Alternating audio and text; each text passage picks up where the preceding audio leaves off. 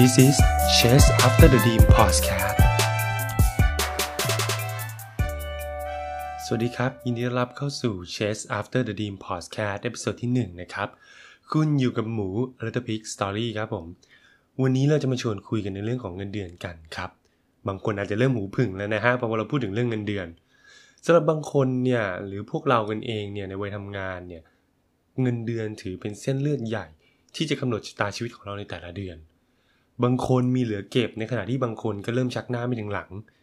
บางคนอาจจะไม่ได้มีแค่เงินเดือนอย่างเดียวที่เป็นอินคัมในแต่ละเดือน อาจจะมีเงินพิเศษอื่นนะครับ โอเค ทีนี้เราจะมาชวนคิดกันว่า เราเคยคิดไหมครับว่าเงินเดือนแต่ละเดือนที่เราได้รับเนี่ย มันน้อยกว่าที่ควรจะเป็นหรือเปล่า หรือจริง ๆ แล้วเงินเดือนที่เราได้รับเนี่ยมันสมน้ำสมเนื้อกันแล้ว มีงานวิจัยของ PayScale ครับในต่างประเทศสำรวจประชากรชาวอเมริกันกว่า 70,000 คนเกี่ยวกับเงินเดือนของตัวเองเนี่ย พบว่า 2 ใน 3 รู้สึกว่าเขากำลังถูกบริษัทเอารัดเอาเปรียบ และก็ได้รับค่าจ้างที่ไม่สมน้ำสมเนื้อคำถามก็คือเขาถูกเอารัดเอาเปรียบจริงหรือเปล่า ผมสมมุติว่าพนักงานที่เขาไม่พอใจในเงินเดือนของตัวเองเนี่ยครับชื่อว่าแจ็คก็แล้วกัน ผลสำรวจเนี่ยบอกว่าถ้าเราเอารายได้ของแจ็คในแต่ละเดือนเนี่ยครับไปเปรียบเทียบกับเงินเดือนของพนักงานบริษัทอื่น ๆ ที่อยู่ในกลุ่มอุตสาหกรรมเดียวกัน เราจะพบว่า เงินเดือนของแจ็คเนี่ยจริง ๆ แล้วมันเหมาะสมอยู่แล้วนะ คือแจ็คเนี่ยไม่ได้รับเงินเดือนที่น้อยหรือมากจนเกินไปเมื่อเทียบกับคนอื่นๆ ในในแวดวงอุตสาหกรรมนั้นน่ะคำถามต่อไปก็คือแจ็คอาจจะรู้ได้ยังไงว่าเขาอะไม่ได้ถูกบริษัทรัดเปรียบเขาจะได้ไม่ต้องคิดไปเองถูกปะเพราะว่าแจ็คเนี่ยก็ไม่มีทางรู้เงินเดือนของคนอื่นถูกไหมถ้าเป็นเราเราทำไงเราก็เสิร์ช Google เข้าไป Google เลยสมมติผมเข้าไป Google search ว่าโปรแกรมเมอร์เงินเดือนเท่าไหร่อะไรอย่างเงี้ย ก็จะพอมีคำตอบคร่าวๆแต่บางทีมันก็ไม่สามารถอ้างอิงได้เนอะเพราะเราไม่รู้ว่ามันจริงหรือเปล่า ถูกไหมที่มันก็มีเว็บไซต์เว็บไซต์หนึ่งครับ เป็นเว็บไซต์สำหรับหางานแล้วก็รีวิวนายจ้างที่ชื่อว่า Glassdoor เนี่ย Glassdoor เป็นเว็บไซต์ที่ใหญ่มะใหญ่ในระดับหนึ่งเลยอะเขามีการเชิญชวนพนักงานในแต่ละบริษัทเนี่ยให้เข้ามาใช้งานฟังก์ชัน การแชร์เงินเดือนของแต่ละตำแหน่งแบบไม่ระบุตัวตน และข้อมูลที่เขาได้รับมาทั้งหมดเนี่ยครับเขาจะไปประมวลผล แล้วก็แสดงผลออกมาเป็นเลนส์กว้างๆของแต่ละตำแหน่งนั้นนะว่าตำแหน่งนี้ได้เงินเดือนเท่าไหร่ตำแหน่งนี้ได้เงินเดือนเท่าไหร่ เพื่อเป็นแหล่งอ้างอิง ให้กับคนที่ต้องการจะรู้ว่าตัวเองเนี่ยกำลังถูกบริษัทเอารัดเอาเปรียบอยู่หรือเปล่า นอกจากเจ้าเว็บไซต์ Glassdoor แล้วเนี่ยครับมันก็มีแนวความคิดหนึ่งนะที่กำลังไปนที่จับตามองในปัจจุบันเลย นั่นก็คือการทำ salary transparency หรือการเปิดเผยเงินเดือนให้พนักงานภายในองค์กรสามารถเข้าถึงข้อมูลเหล่านี้ได้ คุณจะเห็นหมดเลยว่าภายในบริษัทเราเนี่ยใครได้เงินเดือนเท่าไหร่บ้าง และตั้งแต่ CEO ยันแม่บ้าน ซึ่งเจ้า salary transparency เนี่ยมันก็มีหลายรูปแบบเนอะเราแบ่งออกเป็นง่ายๆ แบ่งเป็น 3 รูปแบบแล้วกันเดี๋ยวผมจะค่อยๆ ทยอยไล่เล่าไปเรื่อยๆนะมาถึงรูปแบบที่ 1 เลยแบบแรก no transparency ก็คือไม่มีการเปิดเผยอะไรเลย คือบริษัทที่เป็น no transparency เนี่ยเขาจะมีความเชื่ออยู่ที่ว่าเงินเดือนไม่ใช่เรื่องที่ควรจะนำมาพูดอย่างจงแจ้ง บริษัทส่วนใหญ่เนี่ยจะเก็บงำเงินเดือนไว้เป็นความลับสุดยอดเลย บางรัฐในอเมริกาถึงกับตรากฏว่าการพูดคุยเงินเดือนเป็นสิ่งผิดกฎหมายกันเลยทีเดียวนะครับ เพราะฉะนั้นการที่จู่ๆเราจะเดินไปถามว่า เฮ้ย แกแกได้เงินเดือนเท่าไหร่อะไอ้อย่างเงี้ยเป็นสิ่งที่ไม่สมควรนะ อาจจะโดนคนในออฟฟิศมองว่าน่าเกลียดหรือไร้มารยาทก็ได้ มันอารมณ์เดียวกับที่คุณไปถามเขาว่า ขอโทษนะครับขอโทษนะครับบ้านที่คุณอยู่ตอนนี้ราคาเท่าไหร่หรือ ตอนนี้น้ำหนักเท่าไหร่ครับซึ่งไออันหลังเนี่ยถ้าเราไปถามคุณสุภาพสตรีนะครับ เราก็อาจจะได้รับการสรรเสริญเยินยอ พร้อมด้วยรอยประทับรูปฝ่ามือเป็นของที่ระลึกกลับมานะครับ อันนี้เป็นแบบแรกเนะมาสู่แบบที่2 แบบที่ 2 ก็คือการทำ partial transparency partial transparency เนี่ยคือการเปิดเผยเงินเดือนบางส่วน หรือเฉพาะในบางตำแหน่งงานอะผมยกตัวอย่างอย่างนี้ เมื่อประมาณปลายปีที่แล้วเนี่ยผมได้มีโอกาสไปคุยกับ HR ของบริษัทซอฟต์แวร์แห่งหนึ่งที่สิงคโปร์นะครับคือผมได้มีโอกาสไปดูงานที่สิงคโปร์แหละ แล้วก็ได้ไปคุยกับบริษัทหลาย ๆ เจ้าก็ จริง ๆ ผมก็ได้แนวคิดหลาย ๆ อย่างกลับมาเหมือนกันนะ เดี๋ยวจะทยอยหาโอกาสมาเล่าให้ฟังนะครับ วกกลับมาเรื่อง salary transparency ก่อน มีบริษัทซอฟต์แวร์หนึ่งในสิงคโปร์ที่ผมไปเคยคุยด้วยเนี่ย บริษัทเขาเป็น partial transparency คือเขาเปิดเผยเงินเดือนของพนักงาน บางตำแหน่งที่อยู่ต่ำกว่า C level อะ ก็คือไอ้ที่ต่ำกว่า C level ลงมาทั้งหมดเนี่ยมีการเปิดเผยหมดเลย คนในบริษัทจะรู้หมดเลยว่าใครได้เท่าไหร่ โดยเขาจะแบ่งหมวดหมู่ตำแหน่งต่างๆเนี่ยในบริษัทจัดออกเป็น 14เลเวลเป็นกลุ่มๆนะครับ แล้วก็ในแต่ละเลเวลนั้นเนี่ย ทุกคนจะได้เงินเดือนเท่า ๆกันหมด หมายความว่าสมมุติว่าผมอยู่เลเวลหนึ่งมีเพื่อนผมมีคนหนึ่งอาจจะคนละแผนกกันแหละ แล้วก็คนละหน้าที่เลย คนละความรับผิดชอบคนละตำแหน่งงานเลยเขาอยู่เลเวลหนึ่งเหมือนกัน นั่นหมายความว่าผมกับเขาจะได้เงินเดือนเท่ากันเป๊ะๆเลยนะ เออ คือหนึ่งเลเวลหนึ่งตัวเลขเท่านั้นอะแล้วก็ทีนี้ทุกๆ ปีเนี่ยพอมีการขึ้นปีใหม่เนี่ย HR เขาก็จะทำการไปสำรวจเงินเดือนของบริษัทคู่แข่ง แล้วก็บริษัทอื่น ๆ ที่อยู่ในกลุ่มธุรกิจเดียวกันที่มีปริมาณจำนวนพนักงานไล่เลี่ยกันเนี่ย เพื่อเอามากำหนดเป็นเงินเดือนของแต่ละเลเวลในปีนั้น ๆทำให้บริษัทเนี่ยยังสามารถคงความได้เปรียบในเรื่องของเงินเดือนได้อยู่นะครับ ทีนี้เขาให้เหตุผลว่าการทำแบบนี้หรือการทำ partial transparency ในส่วนของที่เป็น salary เนี่ย มันทำให้พนักงานช่วยลดความกังวลใจ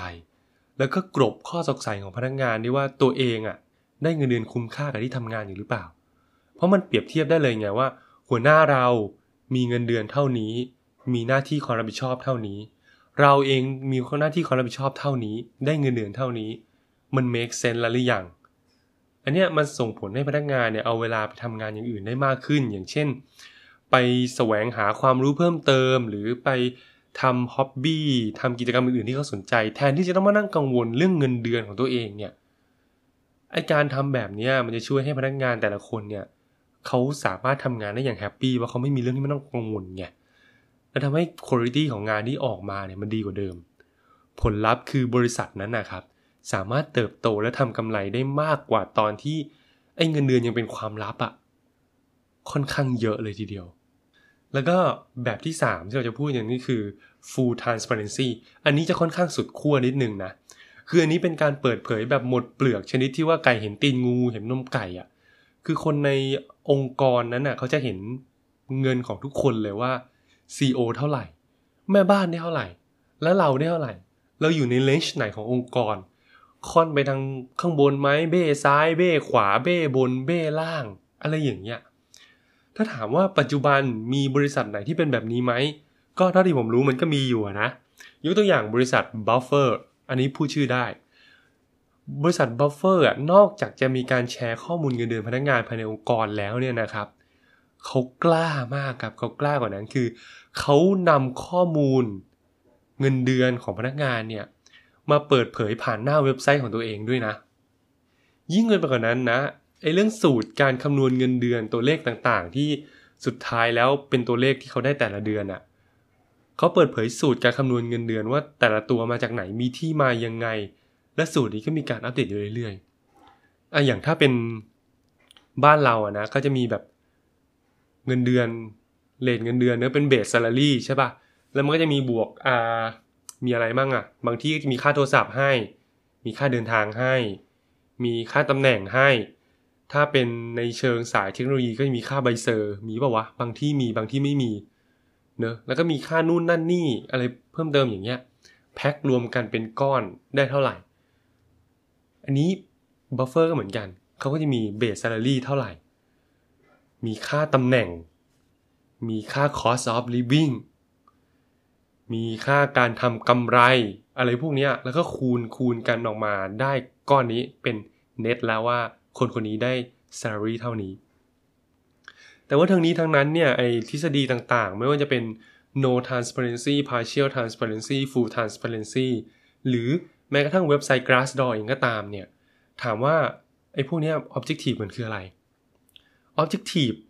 ที่เราเอาพวกนี้มาใช้เนี่ยครับ หรือเอามาอ้างอิงเนี่ยเอาที่สำคัญเลยคือบริษัทต้องการสร้างสภาพแวดล้อมที่ทำให้พนักงงานเนี่ย เชื่อมั่นได้ว่า เขาไม่ได้กำลังถูกเอารัดเอาเปรียบ และเขาได้รับค่าตอบแทนที่สมน้ำสมเนื้อกับงานที่เขาทำเขาได้สวัสดิการที่เหมาะสม ได้เงินเดือนที่ make sense นั่นคือสิ่งที่บริษัทกำลังสร้างขึ้นมา คือสร้างสภาพแวดล้อมที่พนักงงาน สามารถมั่นใจได้อะว่าไม่ได้ถูกโกง ให้เขาเรชัวว่าเฮ้ยบริษัทก็แคร์เขานะ แล้วก็เต็มที่กับงาน ส่วนถ้าจะถามว่ามีโอกาสที่ไทยจะนำแนวคิดนี้มาใช้ไหมเนี่ยครับ ก็นี้ก็คงต้องรอดูต่อไปเนอะคือผมเองเนี่ยเท่าที่ผมรู้ยังไม่มีบริษัทไหน เอาเท่าที่ผมรู้แล้วกันนะว่าผมผมยังไม่รู้ว่ายังไม่เคยได้ยินว่ามีบริษัทไหนที่ทำในเรื่องของ salary transparency นะครับ แต่โดยส่วนตัวเนี่ยมองว่าแนวคิดเรื่อง salary transparency เนี่ยในตอนนี้นะ อาจจะยังไม่สอดรับกับวัฒนธรรมไทยเท่าไหร่ โดยเฉพาะคนที่อยู่ในยุคเจนเก่าๆ ที่เขาให้ความสำคัญกับเรื่องความลับของเงินเดือนเนี่ย เขาก็อาจจะยังไงดีอะก่อให้เกิดแรงต้านในกรณีนี้เนอะเขาอาจจะต่อต้านทฤษฎีพวกนี้ แต่ทั้งนี้ทั้งนั้นครับไม่ใช่ว่าเราจะไม่สามารถเอามาใช้ได้เลยนะ คือผมยังมีความเชื่อว่าในทุกๆ ทฤษฎีหรือทุกๆ แนวคิดเนี่ยเขามีจุดแข็งและจุดอ่อน ที่เราสามารถนำมาประยุกต์ปรับใช้ได้เพื่อให้สอดคล้องกับสถานการณ์ เพื่อสอดคล้องกับวัฒนธรรมการทำงานของบ้านเรา ทั้งนี้ทั้งนั้นบริษัทแรกที่จะนำเข้ามาเนี่ยอาจจะต้องใช้ความพยายามนิดนึงนะ เพราะว่ามันจะเป็นการเปลี่ยน culture การทำงานของคนไทยในระดับหนึ่งเลยอะ่ะอาจจะเป็น big change หรือเป็น major step มันก็พอจะมีโอกาสเป็นไปได้นะครับ และนี่ก็คือ Chase After the Dream Podcast ตอนที่ 1 Salary Transparency โดยหมู r o d e r Pig Story แล้วพบกันใหม่ สวัสดีครับ